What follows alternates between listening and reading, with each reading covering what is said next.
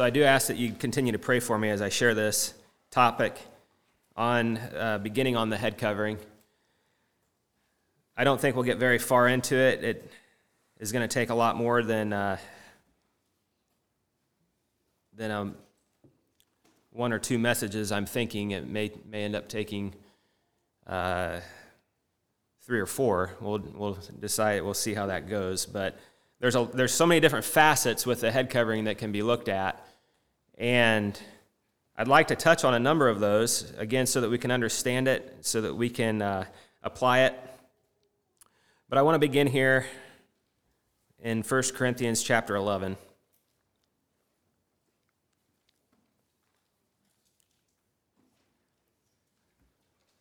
First Corinthians chapter 11, and we're only going to read the first two verses.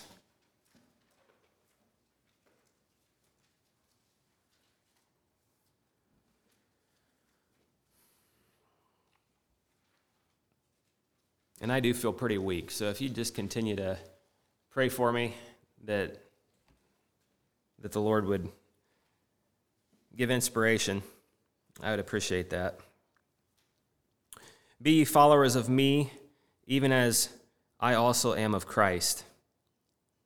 Now I praise you, brethren, that you remember me in all things and keep the ordinances as I delivered them to you.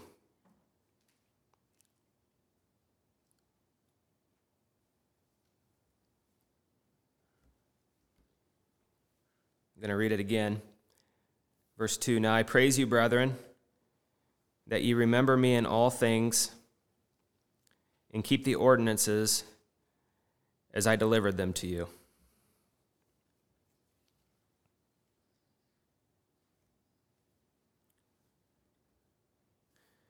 This past week, I was driving down the road. I shared this with some of you as I was driving down the road.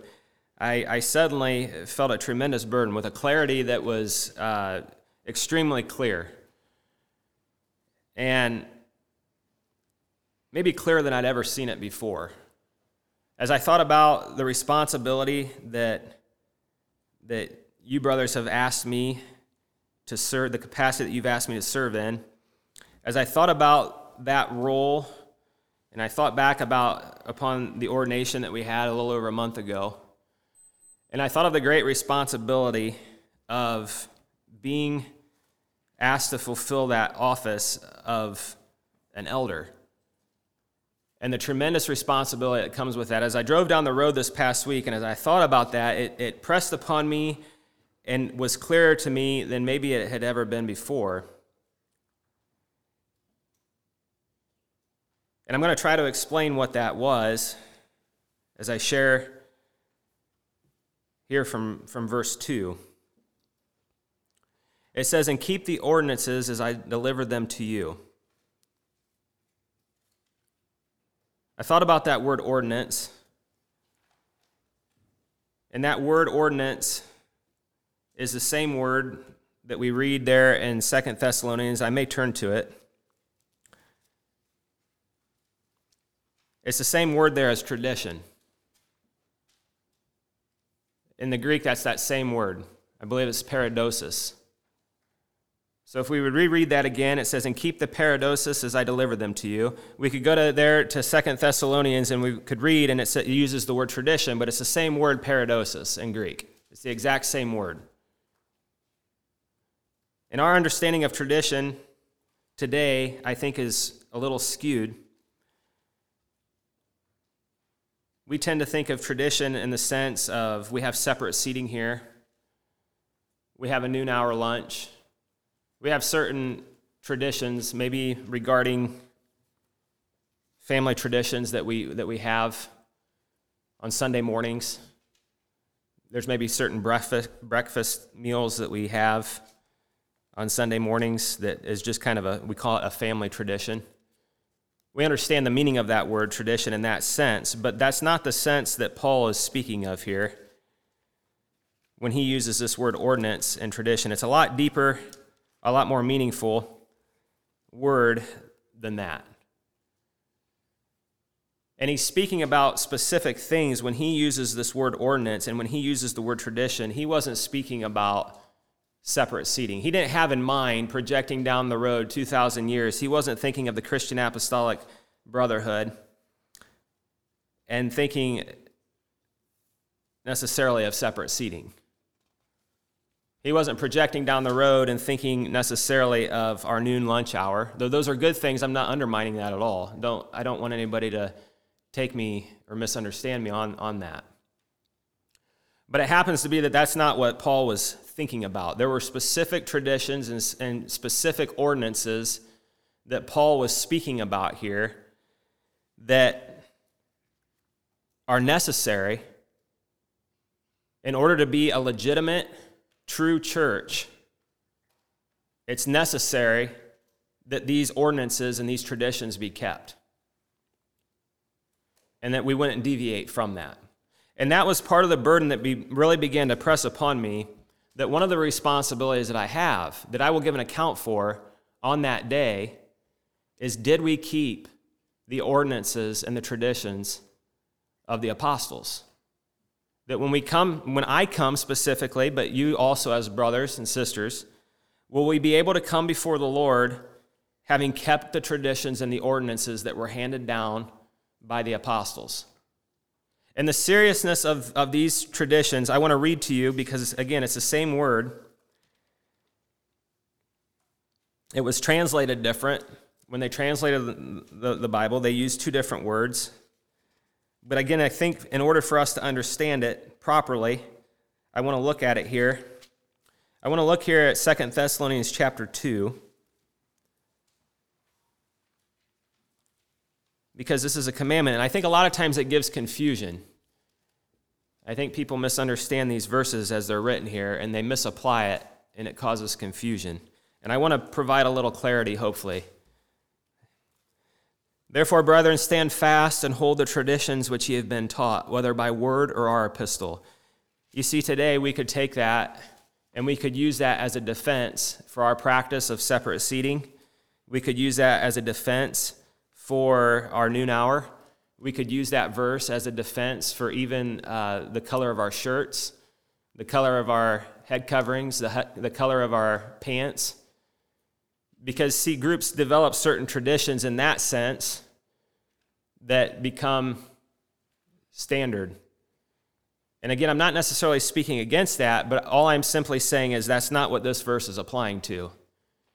And men have used it wrongly in the past. They've taken this particular verse and they've misapplied it to those types of issues, those types of traditions that have come up within denominational settings, certain cultural practices, we might say.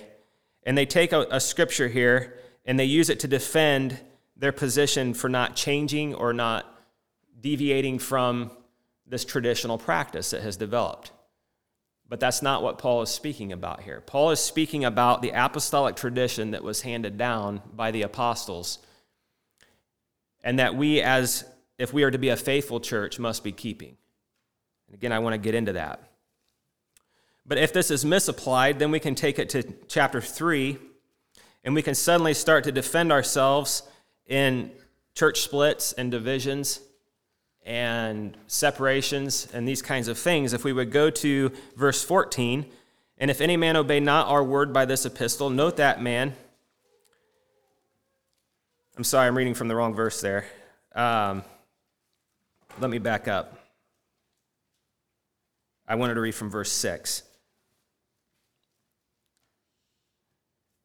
From chapter 3, verse 6. Now we command you, brethren, in the name of our Lord Jesus Christ, that ye withdraw yourselves from every brother that walketh disorderly, and not after the tradition which he received of us. And then we can go on, and we can go to verse 14, and suddenly we have a very scriptural position on why it's necessary to separate from those who would see some of those things different than what we would we suddenly have scriptural reasons to remove brethren from our company because of those kinds of issues. And, and that's, that's a real tragedy. Sometimes it is necessary as it says there, to note that man, have no company with him, that he may be ashamed. It's necessary to do that because maybe he is contentious. Maybe he is filled with strife. Maybe he is nitpicking and finding fault with everything. And there's just really not anything else you can do with that type of a man except note that man and just say, you know what? We need to separate from him because he's just really a, a real problem finder here, causing a lot of division. I want to I want to lay that out there to let us know that that's that's a misapplication. That's not the traditions and the ordinances that Paul is speaking about here. And so the question then rises what is, what are the traditions and the ordinances that were committed by Paul to the church? What did that look like? And what were they? And what is our responsibility towards it then today?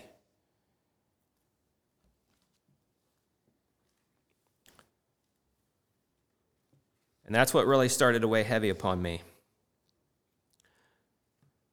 I don't know that I can come up with every single thing that's on that ordinance, but I want to throw out a number of them that may be helpful for us in understanding the scope of what we're actually talking about here. When we think about these ordinances and traditions, what Paul is speaking of specifically, he's speaking of baptism, he's speaking of communion, or what the early church called the Eucharist. He's speaking about the head covering. He's speaking about laying on of hands and the anointing of oil. These practices that were given by the early church that, as one has shared, it would have been difficult to have invented that by yourself. It would have been difficult for a group of people to just invent the idea of laying on of hands and anointing with oil, of foot washing, greeting with a holy kiss lifting up of holy hands. These kinds of ordinances and traditions that were commanded the church to do, and they were given in such a way that Christ delivered it unto the apostles, and the apostles then were to practice it and to teach it. The exhortation was given, I believe, to Timothy that he was to find those men who were capable of teaching others, who were faithful, capable of teaching others. And he was to take those things that he had received from Paul and to commit that unto them so that they could then teach others also.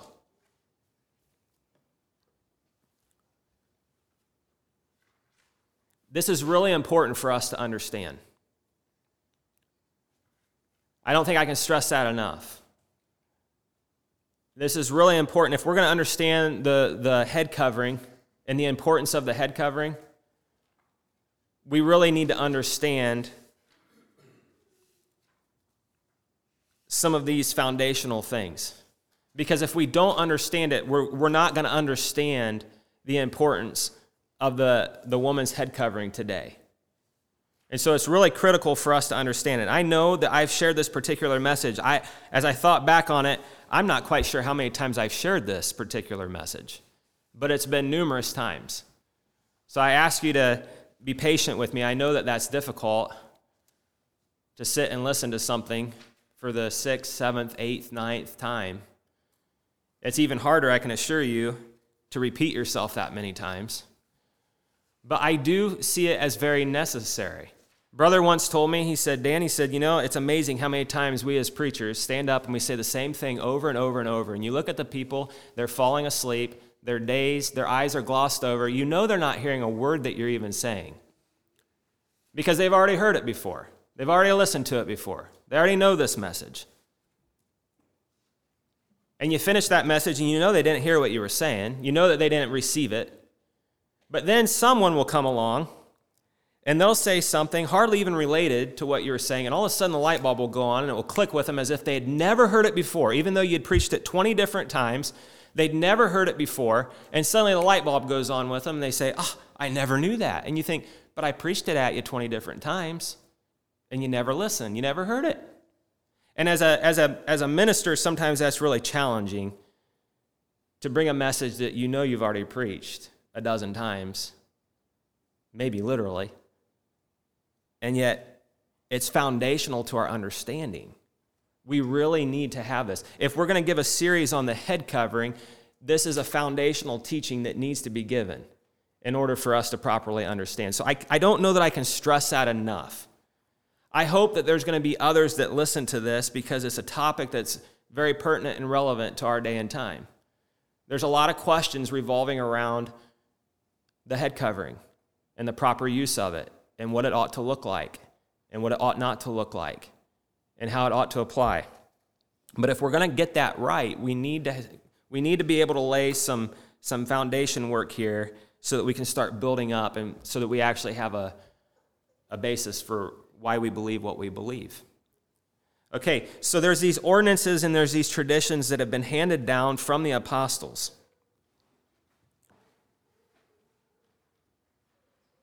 And as I mentioned, we think about baptism, we think about communion, we think about the greeting with the holy kiss, we think about the laying on of hands, we think about the anointing with oil, we think about the washing of feet, we think about um, the greeting with the holy kiss. And I'm probably missing a number of things.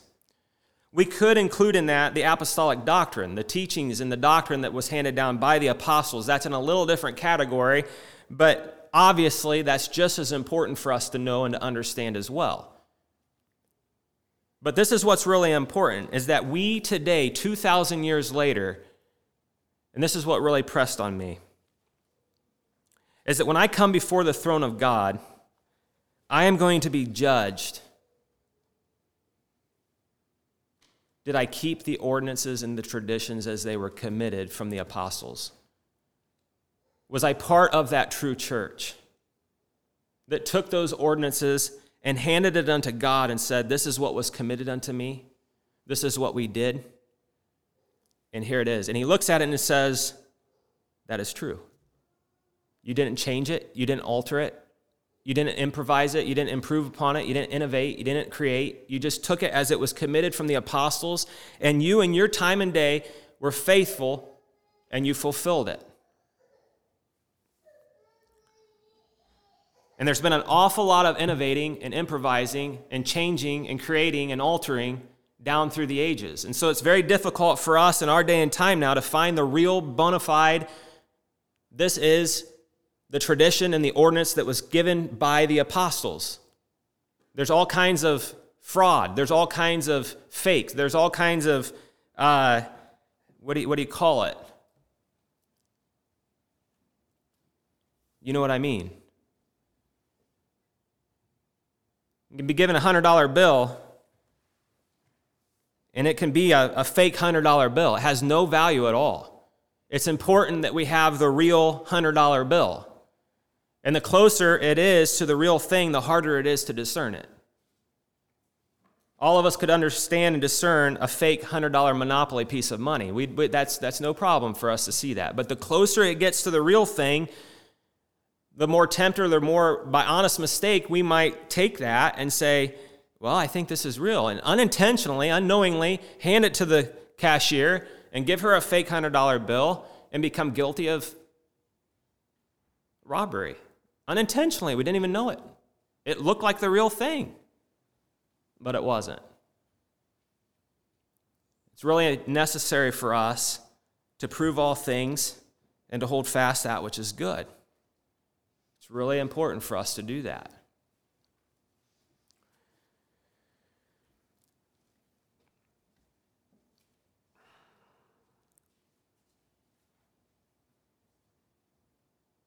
We could think of it this way. As I try to think of what this is like, this is maybe a poor analogy. Forgive me if it doesn't make any sense to you. It seemed to make some sense to me. Paul speaks about a race, and his encouragement is run and win. Run and win. I'm, I'm obviously shrinking that principle down really quick. But run and win. Run that race and win it. As I thought about that race and I thought about what was what happened here, that God spoke to Christ and Christ was faithful in what God had given him to do. Christ came here and he showed us how we ought to live. He gave the right teachings, the right doctrine, the right way of doing it, and he showed the apostles on he showed them and taught them about baptism. He showed them and taught them about communion. He gave them the example of foot washing. All those things that I talked about, those ordinances and traditions, they had the opportunity to sit there at the feet of Christ and to observe and to listen and to hear what he was teaching them. And they, they only had one responsibility they needed to be faithful in that. They needed to take that then and communicate it and teach it, just like as they saw in Christ. They were to be representatives of Christ to the communities now in which they went out. And what they saw in Christ, how he was, that's how they were to be now to this community that they walked into as they walked into Ephesus and as they walked into Samaria and as they walked into these places. They were to represent Christ there in that place. They weren't to be anything different than that. And they were to take these teachings of baptism and head covering and communion, and they were faithfully to teach these people now. And that was this true faith. That was this true church. This was the ordinances and the traditions that were given. And I thought it's kind of maybe like a relay race. It's maybe a little bit like a relay race. You have a relay race, and we're familiar with the relay race, but there's given to those different teams a baton. And that baton is held there in the hand of that person that's going to start that relay race. In order to win that race, that baton has to be handed on to the next runner. And that runner takes that baton and hands it to the next runner. And that one takes it and hands it to the next runner. If that baton is dropped, that's a problem. It slows you down. You got to pick it up. You got to you've got to take that baton and hand it to the next person and they've got to run with it. And they run as far and as fast as they possibly can, holding that baton. But if they come to the end of that line that finish line, and they have a different baton, they don't win.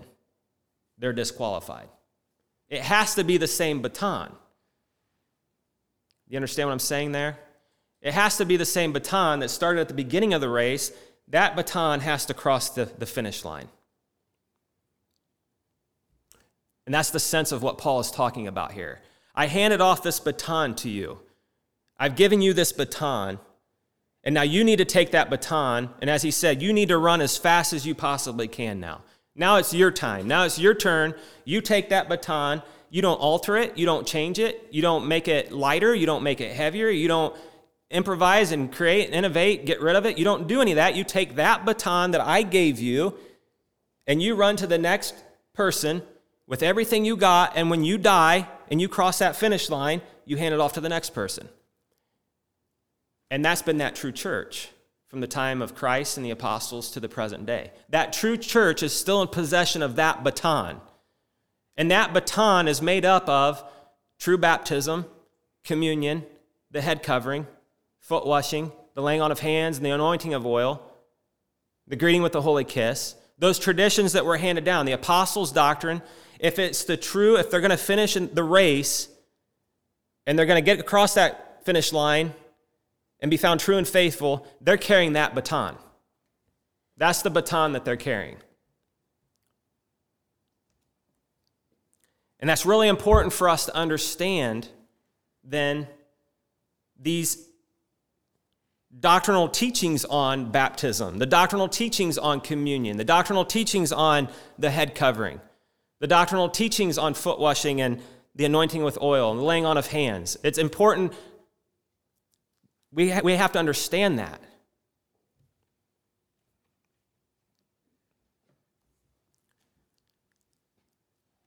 We only want to hold that baton. And so when we get into the discussion on the head covering, then, this is what really weighed heavy on me, is that when we come before the Lord, we're going to need to show up with a head covering on that was part of that original baton. You see, we don't really get a lot of options in it. There's identity, uh, identity discussions that can be had in that, but that's secondary. The really important thing is, is that the head covering covers, and we're going to get into that. Identity I understand why that's important to our sisters. I really do. I, I, can understand that, and I'm not against that. But it's secondary. If we can maintain identity while still covering the head, then okay. But if identity means that we have to not cover the head, then that, that's not part of that baton. We're going to show up with something that was not handed down. We've changed it, we've improvised it, we've innovated, we've made it different than what was handed off there and we're going to be disqualified from the race. That's the seriousness of it. It's really important that we do get this right. It's not, uh, it's not really up for discussion in that sense. In so many ways, I just shared with a brother just yesterday as I visited with him about this. I mentioned just reading there in the fire in the Zurich Hills, and the discussion was on baptism. And they said that we will now leave it to the council to decide. And there was one named Simon Stump, if I recall correctly. He stood up and he said, Men, he said, it's not for the council to decide. The Spirit of God has already decided it. So we're not trying to discern and find out. What we're trying to do is just simply recover what the Spirit has already revealed from generation to generation. And it's our duty and responsibility now to either fall in line with that or to be disobedient. It's, that's the simplicity of it. We get bogged down by all the other issues that we'll get into, but that's a real burden on my heart. We must recover what was first given from the apostles. That's what we must do. Anything short of that brings death.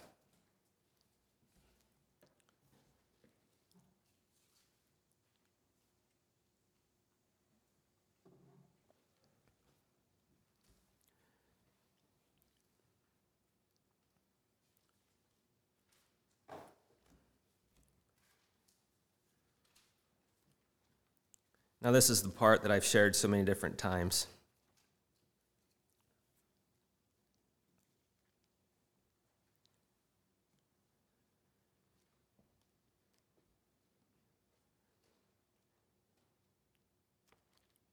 This is the part I've shared so many different times, and I'm not going to turn to all the different scriptures. You already know them.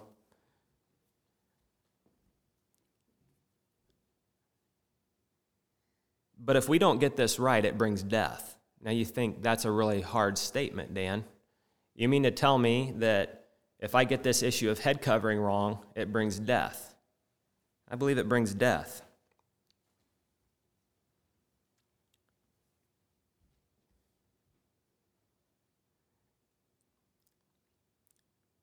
So Christ is likened unto Moses there in Hebrews chapter 8. I will go there. Christ is likened unto Moses. I'm going to just read this again. You've heard it how many times, but in verse 5 of chapter 8, it says, Who serve unto the example and shadow of heavenly things, as Moses was admonished of God when he was about to make the tabernacle. For see, saith he, that thou make all things according to the pattern showed to thee in the mount.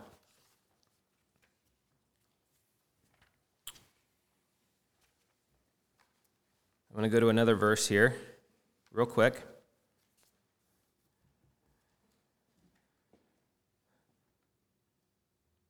It's kind of almost the same verse, a little different, different way of saying it. It's in Acts chapter 7, verse 44. Our fathers had the tabernacle of witness in the wilderness as he had appointed, speaking unto Moses that he should make it according to the fashion that he had seen. So God came to Moses and he said, Moses, I have a tabernacle that I want you to build for me. And he gave him all the details, he gave him all the pattern, he gave him the blueprint, so to speak. And and he said, Moses, now I want you to build this. And I've said it many times. Moses took that blueprint and that pattern, whether it was for the bowls, whether it was for the spoons, whether it was for the chapters, whether it was for the curtains, whether it was for the veil, whether it was for the ark, whether it was for the table, for the showbread, whether it was for the candlesticks. There wasn't a detail in that pattern that Moses did not look at and execute perfectly. He did it perfectly. He followed it perfectly. There was no alteration or variation to that pattern that was revealed to Moses there in the Mount. Moses received it from God, executed it perfectly, and God was pleased with it. And we know that he was pleased with it because after it was finished, God came and dwelt there and put his glory upon that and filled that place with his glory as a testimony that I am pleased with what Moses has done here. Moses has taken it, and now I'm pleased. I'm going to dwell here.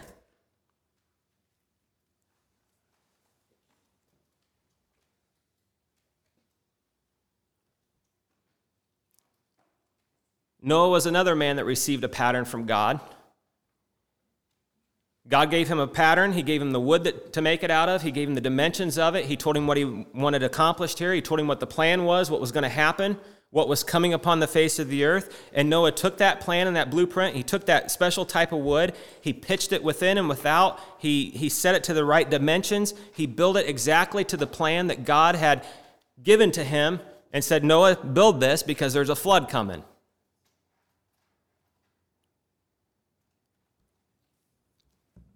And the question that I've posed so many times, I've never been given a good answer on it because I don't think that there is one. But how many things could Moses have changed in that pattern, building that house for God? How many things could Noah have changed in building that ark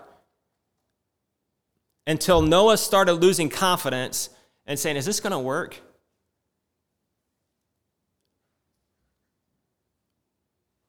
Noah would have started looking at the ark and saying, You know, this is a lot of work. This is a lot of work. I've been at this thing 75 years. This is a lot of work, day in, day out.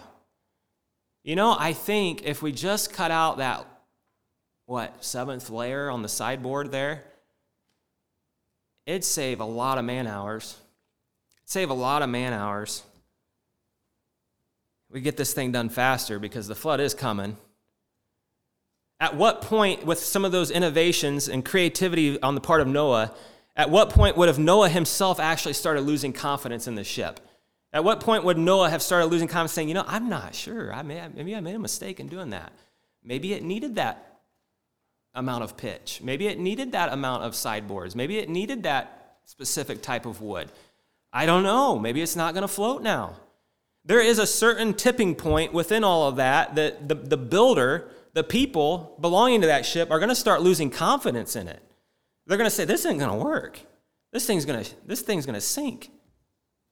Noah didn't have that problem. He just built it according to the pattern God gave to him, and it worked to the saving of Noah's house. At what point could have Moses said, You know, God called for purple dye. That's a long walk to get that purple dye. That's going to take a lot of people to make that purple dye. We're right here close. We've got a shade of red that would have maybe been close enough I don't know. Save time, get it done quicker. We'll offer it to God, we'll sanctify it. There was a tipping point in there somewhere where Moses would have lost confidence. I'm not sure that God's really going to come here and dwell here anymore. You see what I'm saying? God expected that pattern to be kept. And it, it, that was a foreshadowing. I'm only giving that as a foreshadowing to what was even a greater pattern that was committed unto the apostles. The apostles were given a blueprint and a pattern by Christ, the head builder, the chief cornerstone, the master builder, the creator of all creation, gave them a blueprint. And how much more then were they expected to keep that blueprint? How much more then were they expected to be faithful in these ordinances and traditions and customs and handing them down to the next generation? You see what I'm trying to say there? There was to be no alteration. And anytime alteration was made, it brought death. That's why I'm saying for us to alter this, it's really, really important not to do it how we want to do it. It's really, really important that we don't do it because I think that's going to be good enough. I think we could change it here a little bit. It, it, says this, but I think we could get it by if we just did it this way. We don't want that. That brings death. Nadab and Abihu, they were told by Moses in the law, God prescribed a certain way that he wanted fire offered to him. We think, well, it was just fire. I didn't know there was different forms of fire. But he gave a very specific pattern on how to offer up that fire. Nadab and Abihu decided maybe they had a little better way of doing it. And it says there that they offered up strange fire. They offered up strange fire and they died. It brought death. Innovation brings death. Innovation disqualifies you from the race. You see, if you're handed that baton and you're running down there and you're running as fast as you can, you're saying, This baton is getting heavy to carry. You know, I could run a lot faster if this baton wasn't so heavy. I'm going to, you know, maybe I can get rid of this baton, trade it in for something that's just a little bit lighter. I'll be able to run faster. I'll get to the finish line quicker, and I'll finish the race ahead of everybody else. And who needs this heavy of a baton anyhow? But you get to the end of the race and you're disqualified because that's not the baton you were given. That's a different baton. And so you have Uzzah, that account. I'm telling you, it's hard to repeat a message that you've had literally six times. I mean, I, you can't imagine what's going through my mind right now as I'm sitting here thinking, I've said this so many times. I have said this message so many times. I'm going to say it again. There was Uzzah, and David wanted to bring the ark, and God had given a, a, a real detailed prescription on how to carry that ark. He told him how many rings it was supposed to have because those rings were supposed to hold the staves. There's, and those staves were even supposed to be made out of certain wood, and they were supposed to be overlaid. The, the, everything was patterned and prescribed, and Moses did it. Moses taught the people, he handed it down. By the time it got down to David, 400 years later, however many years later that was, they, they forgot some of those things. That tradition that had been handed down got somewhere mixed up and they just somehow overlooked that. They didn't realize how important that was. And transporting the ark. It was supposed to be carried on their shoulders. They were supposed to carry that thing on their shoulders. And somehow, in the course of time, they forgot that or something. And they thought, well, we'll put it on a cart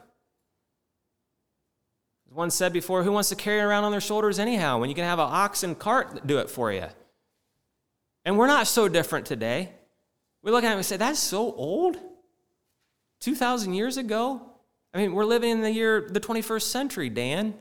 You're telling us we need to be doing it like the apostles did it? That's going to be entirely irrelevant to our culture.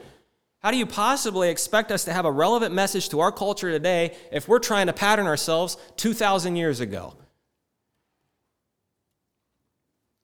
The only reason we have relevance in our culture today is because we bring a message that's entirely perpendicular to it.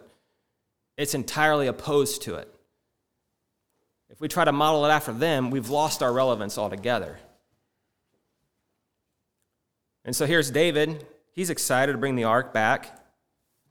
They've got it in a cart, and they're taking the, the, the thing down, and the ox is pulling it, and it starts to wobble a little bit. And Uzzah decides to put forth his hand and steady the ark. Makes sense, right? But just that little innovation of putting wheels to it, an ox to it, and a cart to it, just that seemingly innocent innovation. I mean, what would it hurt anyhow? What does it hurt to lighten the baton? Things heavy. What does it hurt to say, really? I mean, does it have to be carried on men's shoulders or can it just be put in a cart and carried the distance? I mean, really, what's the big deal? It seems so innocent. But that little tiny innocent innovation that creative it was a genius idea. You got it was brilliant why not do it that way? 400 years later it seemed brilliant. Why didn't they think about it those old timers? They just couldn't figure those kinds of things out right? That simple little innovation cost uzzah his life. He died. He reached out touched the ark and he died. Just like nadab and abihu offering strange fire died and so, anytime we innovate, anytime we create, anytime we do something different on it, we actually disqualify ourselves from the race. And that is a foundational principle that we really, really need to understand and comprehend and embrace if we're going to build the true church of God. If we're going to get and cross that finish line still holding the same baton, we've got to have that thing not here, but also right here in our heart. Not just in our brain, but in our heart.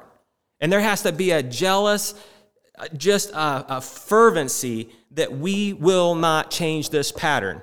Not to keep identity, not to fit in, not to whatever the reasons are. Because we see that no, innovation, creativity, changing, altering always brings death. It's not innocent, it won't be overlooked. It needs to be done as the pattern was revealed. Sort of like taking that baton, running with it. And you can change the color of it, you can paint it, you can spray paint it. Someone could be carrying that baton and think, you know, I'd really like to decorate this a lot better. You know, by the time I get to the end, I've got a little time on my hands. Maybe I could stop and maybe I could maybe I could put some jewels on this thing. Maybe I could maybe I could make it a little prettier. Maybe I could cover it over in gold. Maybe I could overlay it. Maybe I could And we see that happening all the time. Look at the churches all around us, how they've taken the ordinances of, of the apostles and thought that they could improve upon it. They take baptism instead of having a simple baptism. We'll get into this later on, but you know, let's, let's add music to it. Let's add lights to it. Let's put it up on a stage and let's put, I've, I've seen it once already. This is a long, long time ago. I've seen it once already where they had the baptismal up on the stage and they added fog and they added steam and they, they lowered the lights and they put the spotlight right down there on the baptismal tank and it was, let's dress this thing up. Let's add, let's add music to it. Let's put the instruments in there on that. Let's start playing soft music while they're doing this thing. And let's, Let's, let's make this thing better.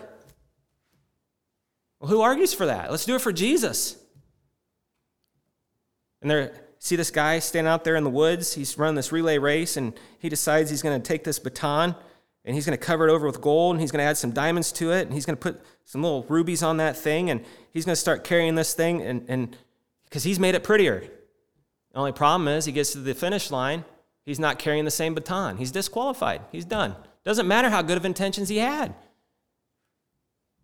I was trying to be more relevant to the culture around me, Lord. I was trying to bring in more people. I thought if I could take that baton, it looked a little rusty, it looked a little drab, it looked a little old fashioned. I thought if I could take that baton and dress it up a little bit, maybe a few more people would be interested in what I'm doing on this race. I thought maybe along the race here I could stop along the way and share a little bit more. You see, this is Jesus, and Jesus wants you to be part of the race too, and it would be a little more attractive to him, Lord. Depart from me, you workers of iniquity. I never knew you. You change the baton. You don't even, you're not even holding the ordinances that Christ gave to the apostles. You're disqualified every time. Every time. So here we are. And Paul says, Now I praise you, brethren, that you remember me in all things and keep the ordinances as I delivered them to you. I think we start to understand in the context of, of true. Uh, of putting the scripture together here, then, I think we start to understand why then. I think we understand a little bit better than what this verse means. Now we command you, brethren, in the name of our Lord Jesus Christ, that ye withdraw yourselves from every brother that walketh disorderly and not after the tradition which he received of us. Now, does that make a little bit more sense? Why we with, withdraw from those that do not jealously keep the pattern that was given to them, be it ever so good of an excuse. That makes sense.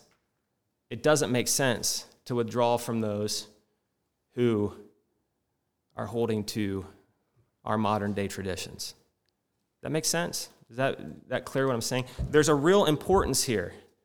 Innovation brings death, creativity brings death all we are responsible to. And that was the burden that was laid on my heart. When I come before the Lord, will I come before him and will I hand him that baton that 2,000 years ago the apostles they held in their hand? 2,000 years ago, Jesus Christ had in his hand. It's got his fingerprints on it. It's got the fingerprints of the apostles. It's got the fingerprints of the Waldensians. It's got the fingerprints of those martyrs and those, those that suffered and died from generations who also held to this teaching on the pattern.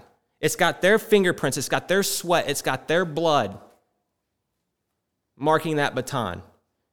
We're the ones, that baton has been handed over to us now. We are the ones. There's nobody else running that race right now. We're the only ones right now that are running that race and that are responsible. It wasn't the generation before, and it's not the one ahead yet. But we have that baton in our hand. And it's up to us now to run as fast and as hard and as intentional as we possibly can and cross that finish line holding that baton. And Paul says, I praise you for that. I want to be praised for that. And we can't begin the head covering discussion until we understand that really clear and have that into our hearts. We'll miss it otherwise. We'll just totally miss it otherwise. So that's, that's uh, verse 2 there. We'll end.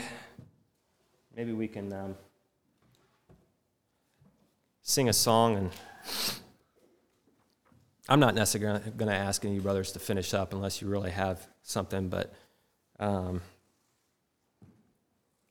I just opened here to 136, so we'll sing this song, and then if one of you brothers want to have the prayer for lunch, we'll, we'll break then for lunch.